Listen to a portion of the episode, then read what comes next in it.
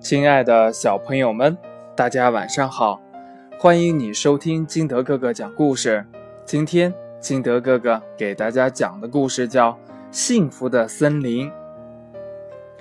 夜已经很深了，小兔拉力却睡不着觉，它在生小熊的气呢。因为什么呀？因为呀，傍晚的时候，小熊把它推进了烂泥坑里。却反说是他不看路掉进去的。哼，怎么有这么不讲理的人呢？拉里越想越生气，怎么也睡不着。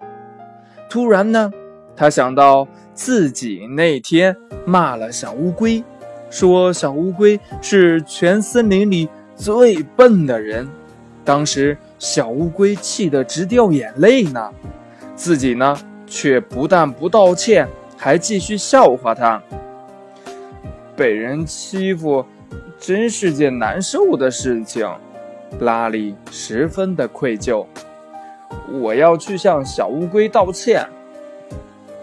第二天天一亮，拉里起床就来到了小乌龟家。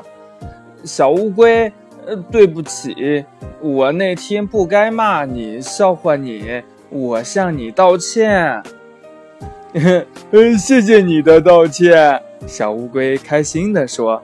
呃，现在呀，我一点儿也都不生气了。拉里走了，小乌龟的脸红了起来。他呀，上个月偷摘了小猪的草莓，小猪问是不是他摘的，他不但不承认，还骂小猪是小气鬼。小乌龟。立即去小猪家向小猪道歉。呃，小猪，对不起，那天呃是我偷摘了你的草莓，我不该偷摘你的草莓，嗯，更不该骂你。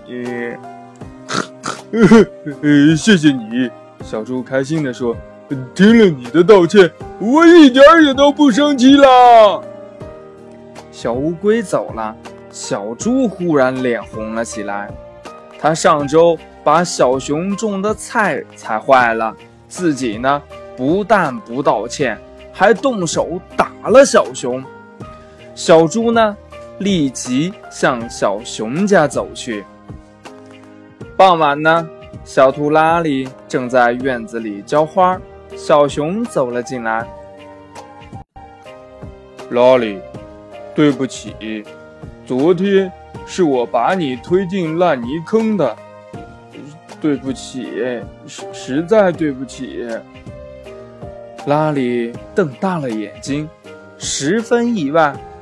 呃呃，哦哦，没关系，没关系。拉里心里的委屈、气愤立刻没有了。谢谢你的道歉，小熊红着脸说。刚才小猪向我道歉，我觉得很惭愧，我不该那样对你。森林里到处都有人在真诚的道歉，大家彼此都很开心，他们觉得那是一个幸福的森林。故事讲完了，亲爱的小朋友们，你有意。或无意的伤害了你的小朋友以后，你会主动的向他进行道歉吗？如果有小朋友主动向你道歉的话，你会原谅他吗？好了，今天的节目就到这里。喜欢金德哥哥故事的，可以下载喜马拉雅，关注金德哥哥，也可以通过微信幺八六幺三七二九三六二和金德哥哥进行互动。亲爱的小朋友们，我们明天见，拜拜。